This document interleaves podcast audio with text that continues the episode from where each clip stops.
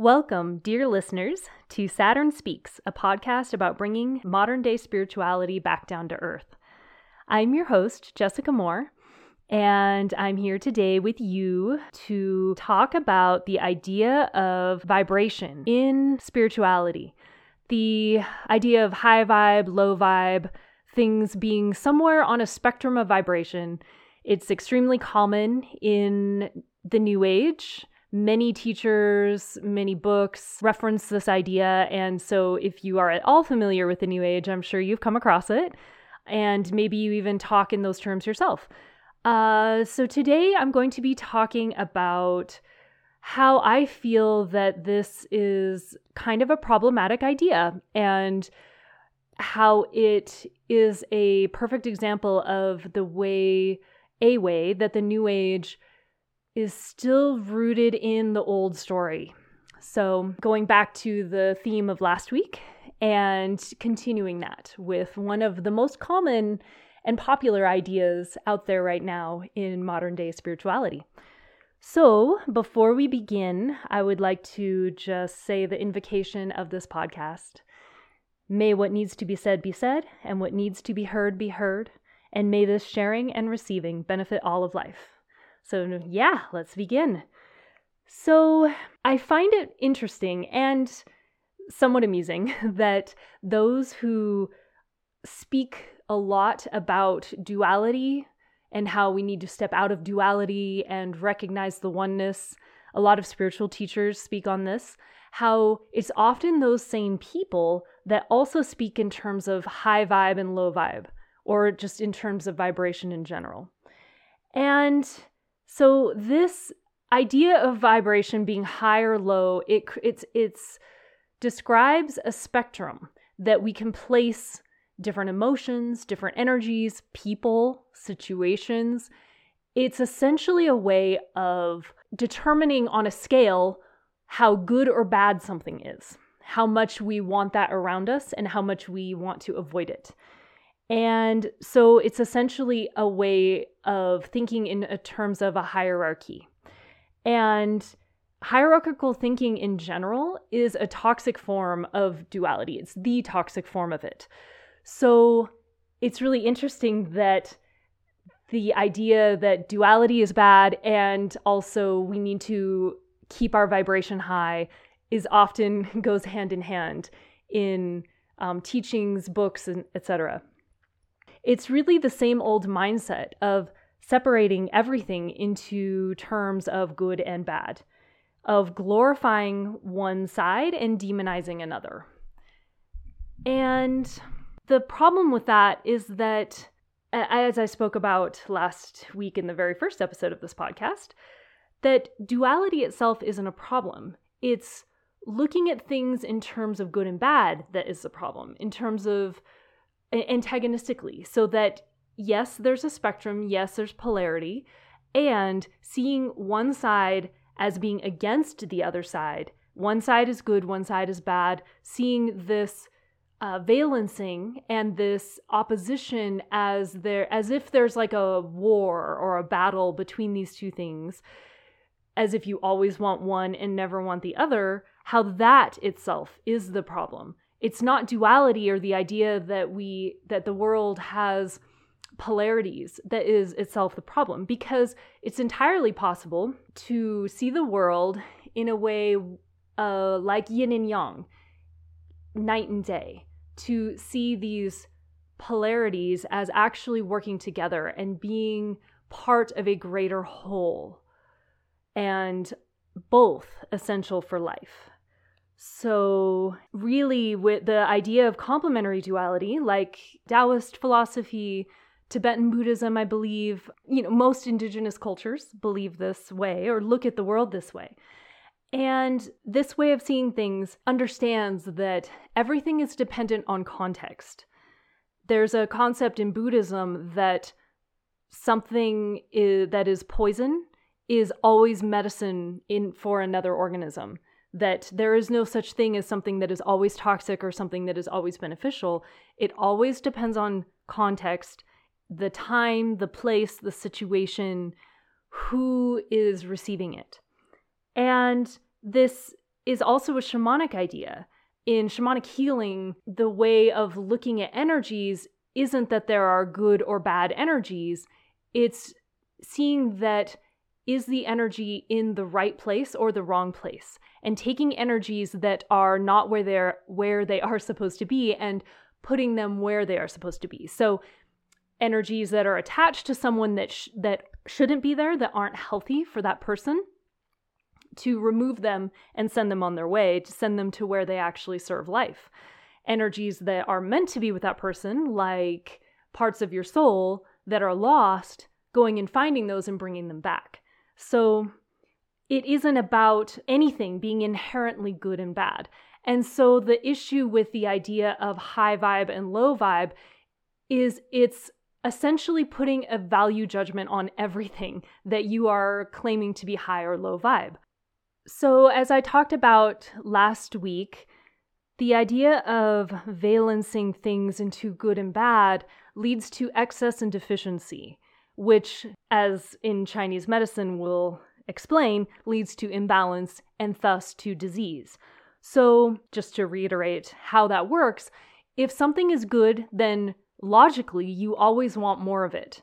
You can never get enough of it. If something is inherently bad, you never want any of it ever in any situation, and you always avoid it. So, it sets up a situation where instead of those two sides of the polarity balancing each other and both coming together to form a greater whole, instead there's one side is favored and the other side is rejected. It also leads to the shadow, which is also another large, very large problem in the world today. So I would also argue that this valencing of things into good and bad also leads to superiority and inequality you may have encountered situations where someone uses that idea of high vibe, like I'm high vibe or this person's high vibe or oh, what you're doing is low vibe, as a way of essentially asserting superiority, as a way of putting someone down and elevating another person. And it's not surprising because in that way of thinking, it is inherent to see things as in terms of that superiority. So something that is high vibe is not equal to something that is low vibe. The low vibe thing is inferior. And that's a problem because we have a lot of inequality in our world today, and we don't need our spiritual beliefs to be feeding into that.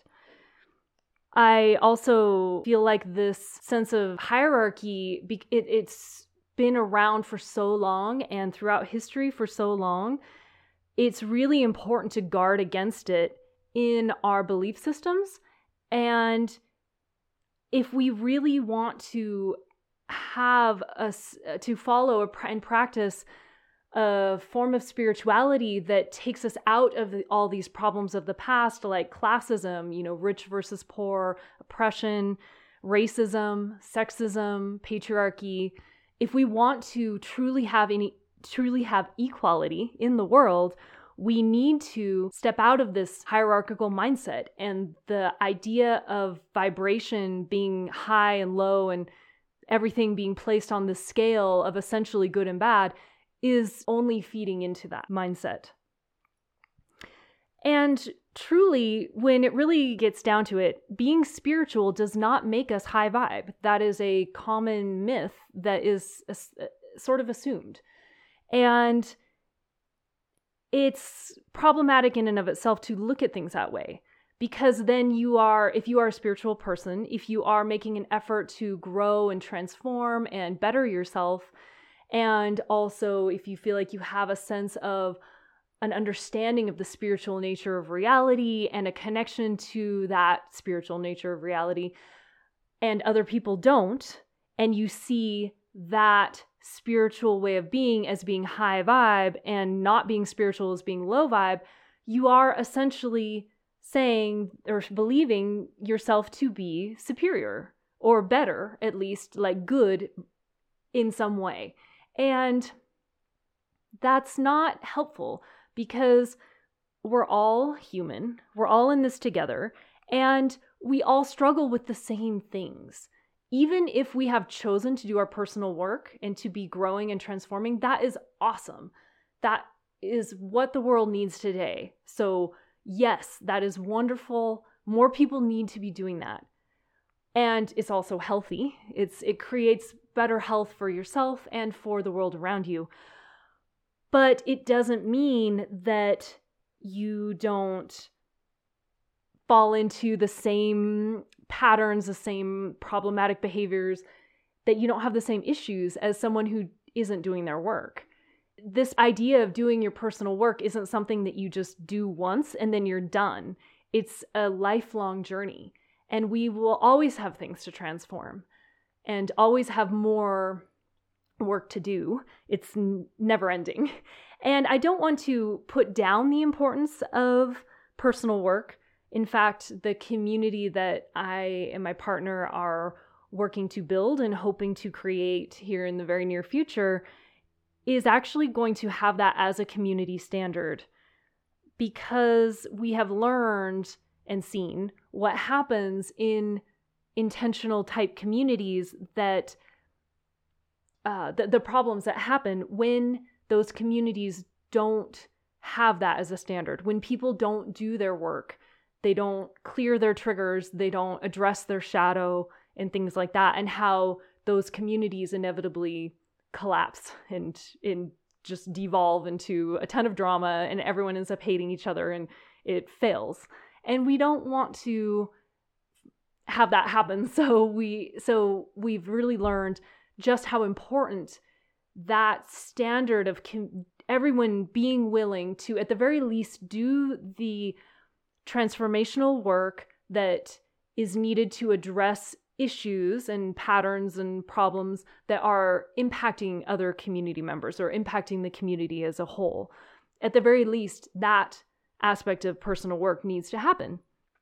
So, I definitely don't want to uh, devalue it in any way. It's extremely important.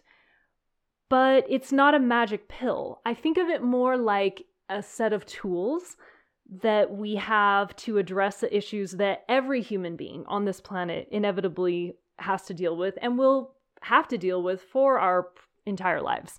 Yes, the more personal work we do, the less triggers come up, the less stuff might come up or the less frequently, which is great. It does free us from a lot of this stuff, but that doesn't mean that I can be doing this for 50 years and when I'm 90 years old, I still get triggered by something.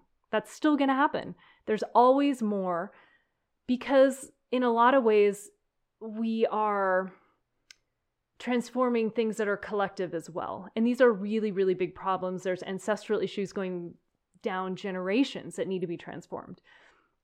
So it's not something that you do once and you're done, or you do for a few years and then you're done or that because you're committed to doing personal work and spiritual growth that you are now somehow a different class of human being. And i think that's really where this conversation uh, the point that, that needs to be made here. Also the idea that being awakened to spiritual realities i feel that that also does not make us immune to acting poorly in the world. Just because I have an awareness of the oneness, that I've had experiences of feeling that connection, that transcendent state of being. Just because I have that and do things to cultivate that and have a belief system that embraces that doesn't mean that I don't have my shadow come up and cause me to act in a toxic way with my neighbor. All of that still happens. There is no such thing as I have become awakened. I am now enlightened. It isn't something that just happens. The idea in the Matrix that you take a pill and you just wake up.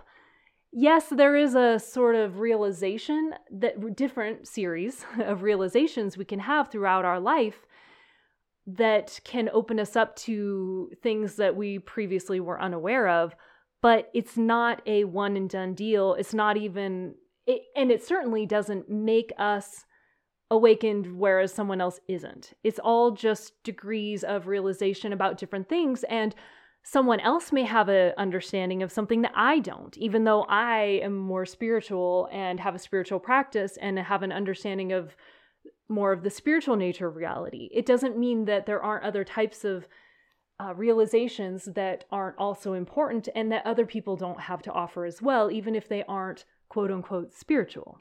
And having a spiritual practice and a rich spiritual life unfortunately doesn't always correlate with personal growth work as well. That it's not a given that just because somebody has an understanding of a spiritual nature of reality, that therefore they are doing their personal work and really transforming and growing. Unfortunately, there is a lot of spiritual bypass out there in the world, in spiritual circles, and promoted by spiritual teachers that allows people to be very spiritual, feel very spiritual, and yet not really be doing really any real work at all. So I personally believe that if we are going to step out of the lie of separation, that if we are going to reject the old story and adopt a belief system that creates harmony and life, that serves life, that we need to reject this idea of high and low vibration altogether. If we still think that way, I would even say that we haven't actually awakened, quote unquote, that we haven't actually stepped into this new story in our mindset, in our belief system, because of how this idea of a hierarchy of vibrations feeds into all the other hierarchies that are toxic and problematic in our world today. I also particularly dislike this idea of vibration because of how it demonizes emotions. This is something I care about a lot because emotions and a shift in my understanding of them and welcoming learning to welcome emotions, all of my emotions, has been central to my personal path of growth in this lifetime and my process of healing the wounds of my childhood and learning to be fully embodied, learning to truly ha- uh, relate to the world from my heart. And so, just a little bit about my story about that to share with you why this matters so much to me. I was a very cerebral kid and I was quite socially awkward. I remember watching Star Trek with my parents, and Data in The Next Generation was my role model. He was the my favorite, and I felt like I felt I could relate with him. Kind of acting awkward, always wanting to be like human, to be like everyone else, and not really. Being never able to really feel his emotions, and yet wanting to, wanting to have that depth of connection that he could tell other people had. And I, because of this awkwardness, I was really rejected by the other kids at school. They were the source of most of my traumas, was actually the other kids. And so I learned at a young age to cope with this by hiding from my emotions and going up into my head. And so I became disconnected from my full emotional feeling and learned to guard my heart.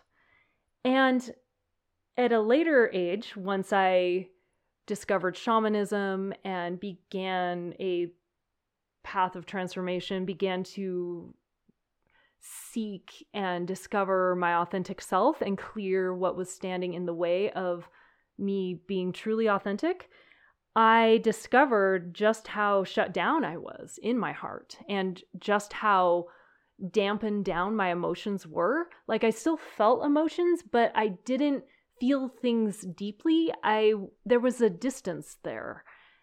I still was able to empathize with other people, but I wasn't able to really connect in this deep way that I could see people doing. I could see people having these really deep kinds of friendships and didn't really have that in my life. And slowly came to discover that I was really lacking that and I really needed it and wanted it.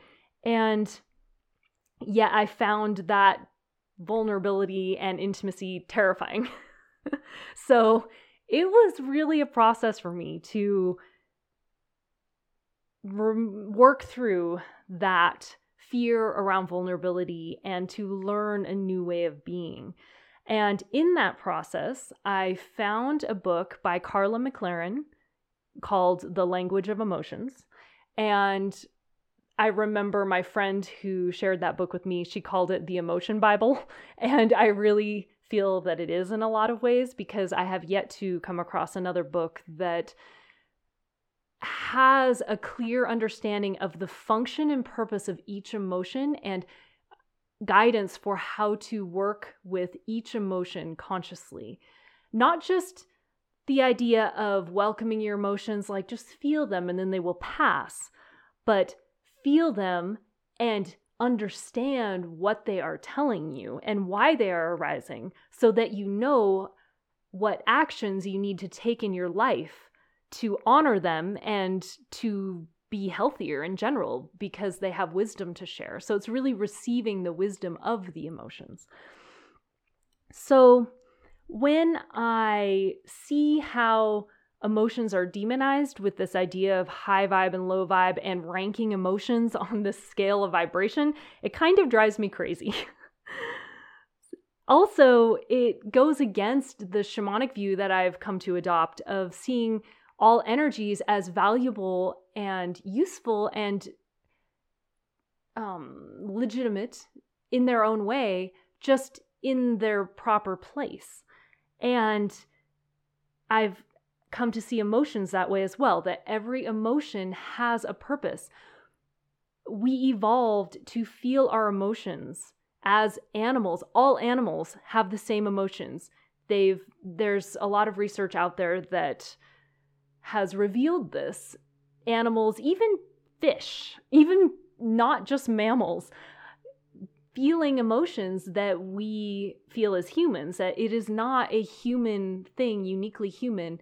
We have felt emotions since way before we were even human, since before we were even mammals. So you think about how far they go back, they go back millions of years, and we evolved to feel them because their emotions serve us evolutionarily, meaning they help us survive and thrive.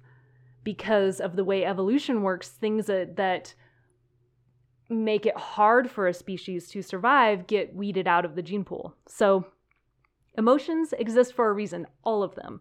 And they comprise that innate emotional wisdom that exists alongside our mental emotion mental wisdom our spiritual wisdom and our bodily wisdom.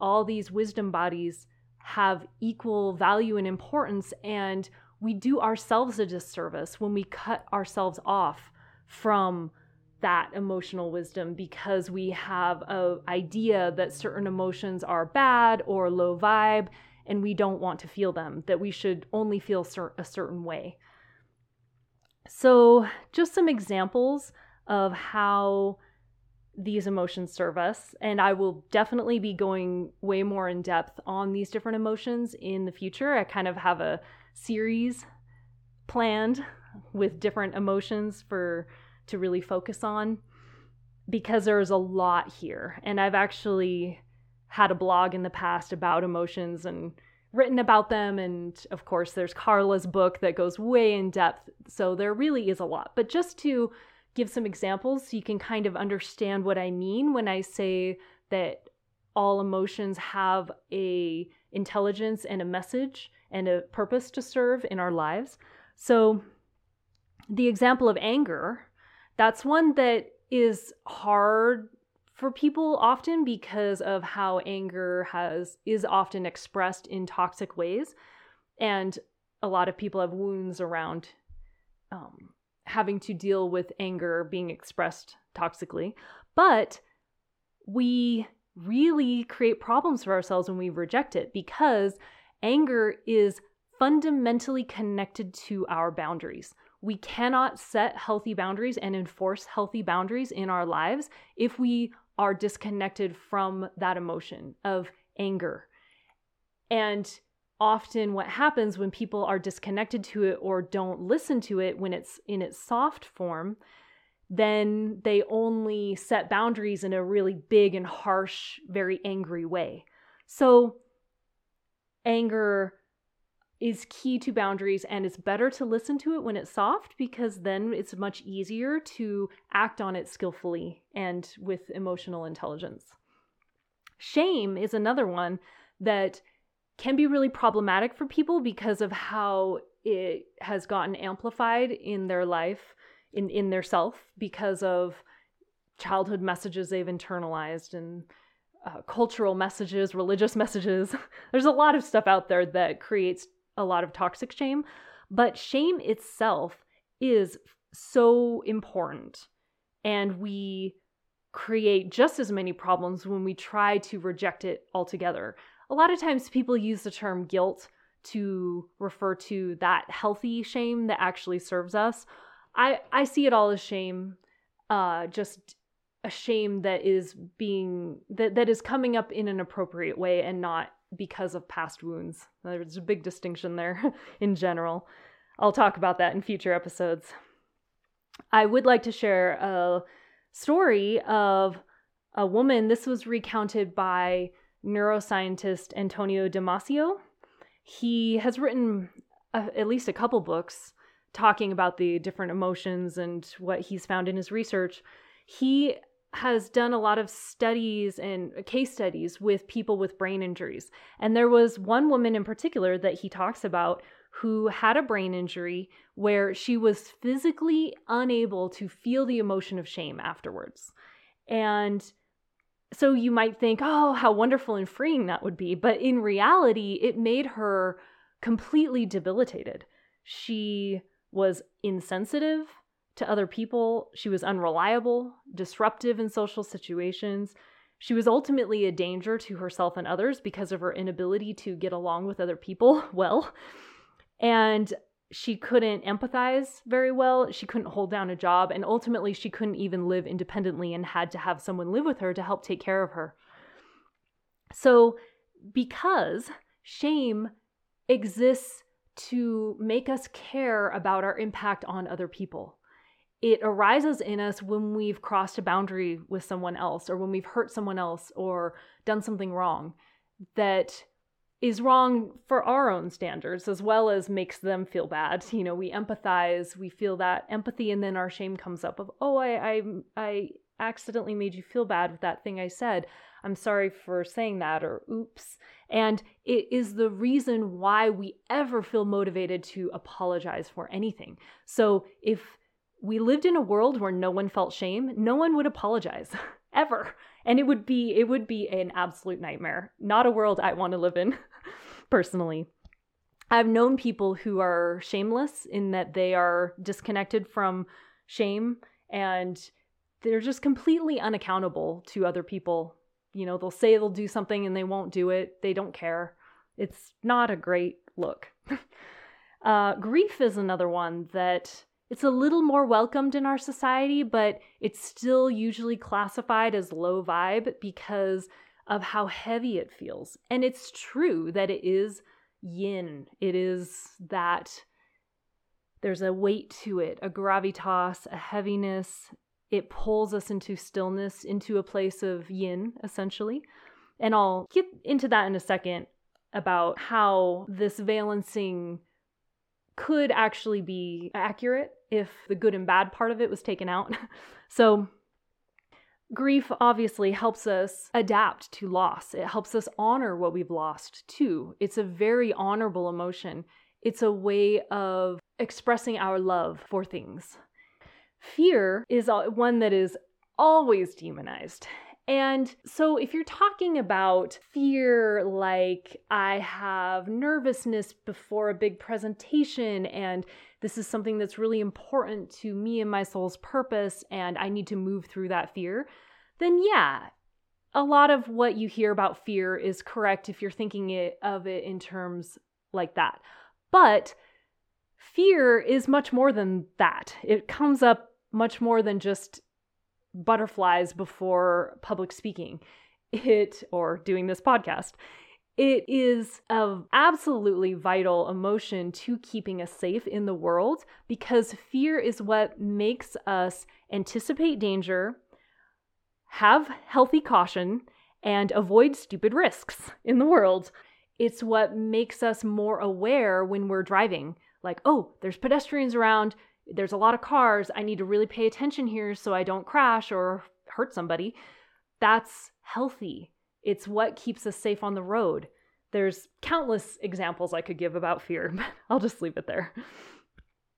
So, I would also say that accepting all emotions as valid is absolutely key to being psychologically healthy, to our mental health. And it's also key to being authentic because if we feel a certain way, but we feel that we shouldn't feel a certain way, then we try to force ourselves to feel differently. And we aren't are we really being real in that moment? Are we really expressing our true authenticity in that moment? If we aren't allowing ourselves to feel what we actually feel in that moment. So i feel like the emotions really do much more for us than most people realize they are essential for us to be able to navigate our environment just on a daily basis, for us to interact with other people well, to uh, know in ourselves what we truly need and desire in each moment. Our emotions tell us all of this. They, that's the kind of information that they give us. And they inform our intuition and our instincts.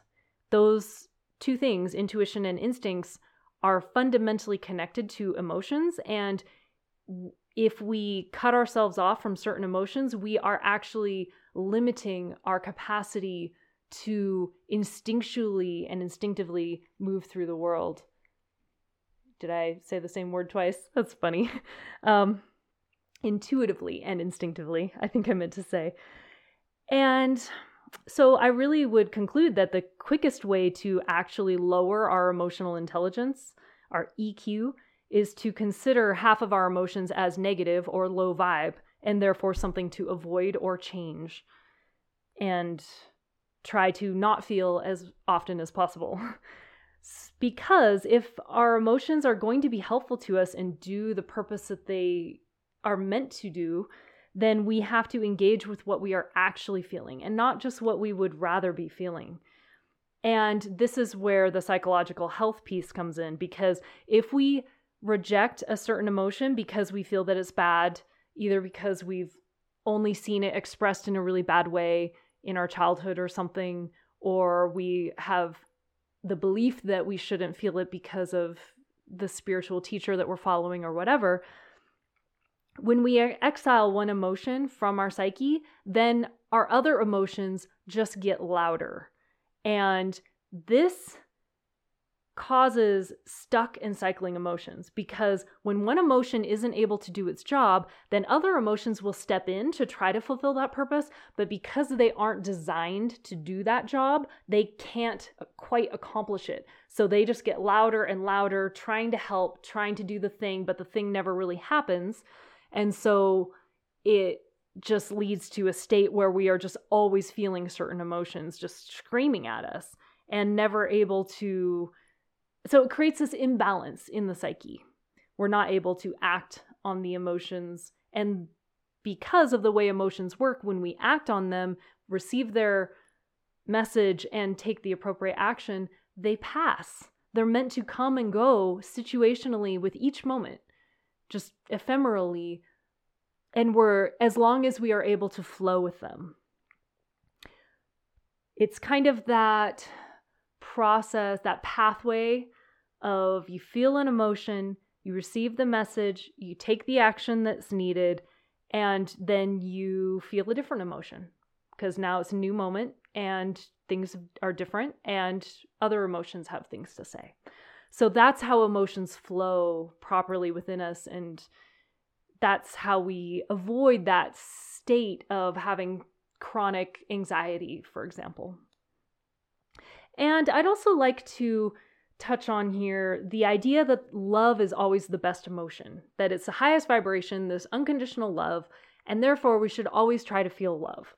Because just like with anything, with any energy, love is not always the appropriate state to be in. Love is not always what the situation calls for. Sometimes love, feeling love in a situation actually creates harm and is toxic for us or others. It always depends on the situation. Sometimes loving another person and acting with love for another person means betraying the self. And sometimes loving the self means harming another person. An example, classic example, would be self defense. If somebody wants to drag me into a van and I am acting out of love for myself, I might need to harm that person to act out of love for myself. If I don't, I am actually betraying myself. If I put the other person first in that state of love for the other person over myself, I am betraying myself. There's, you know, many examples of this in relationships where in in workplace situations just it's very connected to boundaries. Sometimes what is healthy for us means saying no, even if the other person needs something. Anytime you see a homeless person that's panhandling, if you don't have enough money yourself for rent, then is it appropriate, helpful to yourself to, is it serving life to give that person money? It all depends on the situation, may or may not be. But love translating into action isn't always what is appropriate. And love doesn't always mean connection and happiness. Sometimes what would make us happy would actually harm someone. Like, I'm out drinking with my friends and I there's no mm, there's no designated driver and I and it would make me happy to be able to just drive home and go to sleep and not have to spend money on an Uber or something. But I could actually harm someone by doing that, by seeking happiness in that moment instead of responsibility and doing something that doesn't necessarily feel good. So just there's many examples of this, I'm sure.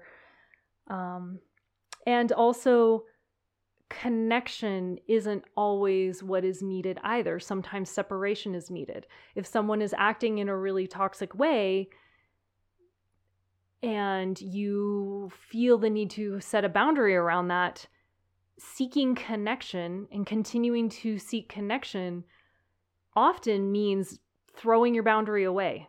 That oftentimes the only way to enforce a boundary is to physically leave a situation if the other person does not respect that boundary. We have to have some way of enforcing that boundary to make it real. So, also, there's the idea that love is an emotion, and if you're feeling love, then you can't feel other things. And it's, I believe that it's way more complicated than that because, for example, if we are feeling anxiety and fear for a friend because we see them making a reckless choice, we are feeling fear because we love them, because we care. If we feel guilty and shame for wronging someone, like say I told a friend I would do something and then I failed to do it, and I felt bad for that and I felt some shame come up because of that, it's because I care about them and because I care about how I'm impacting them. So, love isn't mutually exclusive with other emotions. It often arises alongside other emotions. And I would even say that often we feel emotions because we love someone or something. Anger is a classic one. Feeling anger at injustice, it's because we're caring. Anger is very much an emotion that is born out of caring about a situation. If we didn't care, we wouldn't have an emotional reaction. So, so often when I hear these platitudes and sayings would all over social media constantly bombarding me you, you know things like you shouldn't get attached you shouldn't let things bother you i'm like you know is that really healthy because if if you see something happening and you don't care and it's not affecting you, you are not empathizing with the people involved. You aren't caring about the people involved. Where is the love in that? so there's a lot of these contradictory things in sort of new age self-help world I've noticed. And so I would really even put out there that this whole idea of certain emotions being low vibe was created by people who have a dysfunctional relationship with their own emotions. And that the people who gravitate towards those belief systems is often because they too have a dysfunctional relationship with one or more emotions. So, someone who was really wounded by anger growing up, for example, is going to probably believe very easily that anger is toxic when they come across a spiritual teacher that is saying that. They're like, oh, yeah, that makes sense to me. Anger is toxic. Anger is low vibe. It's bad.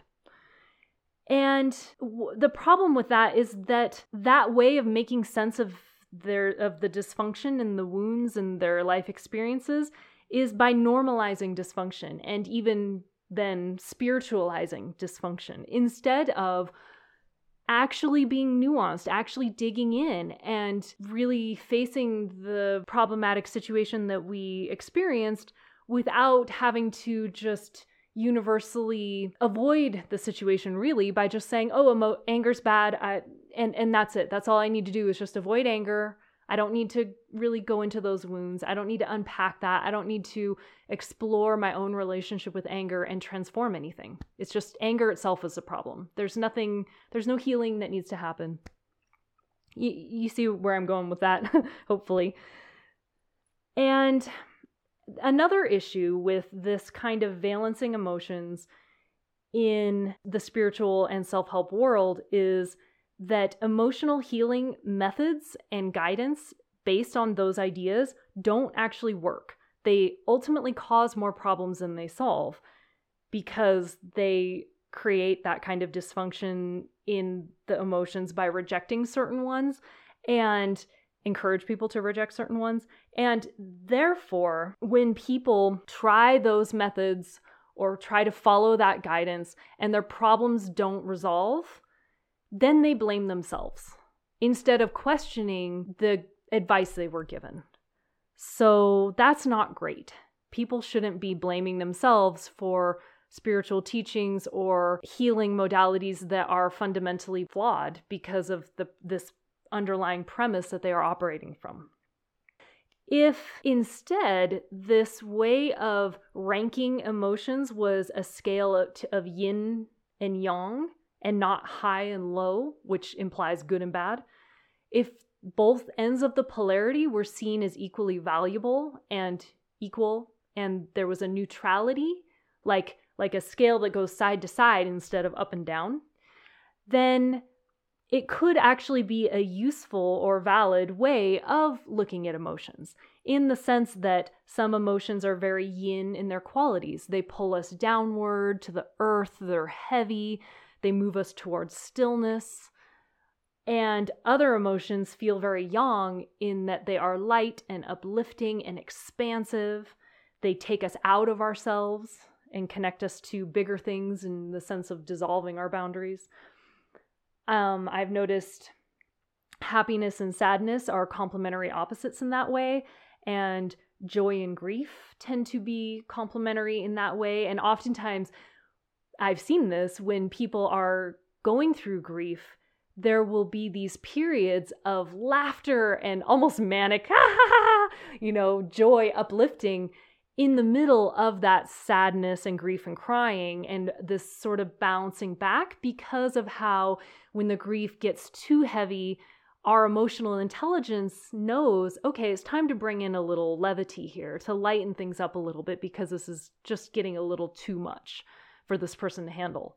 So anger is interesting because it's about firming up boundaries, which I think of as more yin, but it's more yang, I would say, overall, because of how it is outward focused and expansive with our, with the ego and our sense of self. It pushes us out in the world and you know that sense of standing tall or puffing out the chest in anger whereas shame has the polar opposite effect of pulling us inward causing us to hang our head in shame and really contracting the ego putting the ego in check that sense of humility so it can be useful to think of things in terms of a scale or a spectrum or polarity and that isn't inherently problematic. What gets problematic is when things are ranked as one higher or better than the other. So it's that sense of the value judgment, the good and bad value judgment coming in and being overlaid on top of that spectrum that becomes a problem. So, in general, to conclude, I would say be careful when you hear talk about vibrations in a spiritual book you're reading or on social media coming from some spiritual teacher, be careful when you hear that talk because the talk about vibration can be useful when you're talking about resonance, like their vibe matches my vibe, or my vibe didn't match the vibe of that situation. There wasn't a resonance there. That can actually be useful, and there's nothing inherently ro- problematic with that. But if you hear things talking about high vibe or low vibe, there's an inherent value judgment being made there. And that's usually a sign that whoever is saying that has slipped back into the lie of separation. It's also a sign that if it's a channeled source, that maybe that channeled source isn't either fully accurate or worth listening to at all. So that's something I'll be getting to in future episodes as well, talking about channeling and mediumship and some of the issues with that. So, this talk of high and low vibe can actually be a helpful flag, like a red flag, to help us discern when we are encountering different spiritual teachings and the like. And I feel like this is a, just a perfect example of where the New Age is still rooted in the old story and fails to live up to its promise. And so I would like to cut out this high and low vibe talk and idea as a way of course correcting the new age to get back on track. I feel like this is one area where it really needs that course correction. So that's it for today, and I hope you enjoyed this episode. And if you feel moved by this episode in any way, please consider supporting this podcast in whatever way feels right to you. You know, you can share it with other people. You can shoot me an email with feedback and ideas for future shows, comments. It all helps to make this podcast thrive and become even more rich and juicy to expand this conversation. So I would love that. You can follow this podcast on Twitter at Saturn Speaks Pod is the handle on social media.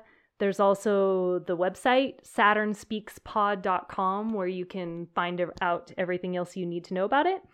And next week, I'll be talking about toxic positivity, continuing this theme, but really focusing in specifically on how positivity, which is obviously a wonderful thing in and of itself, how it can become not helpful in the way that it is commonly utilized and talked about in modern day spirituality and self help.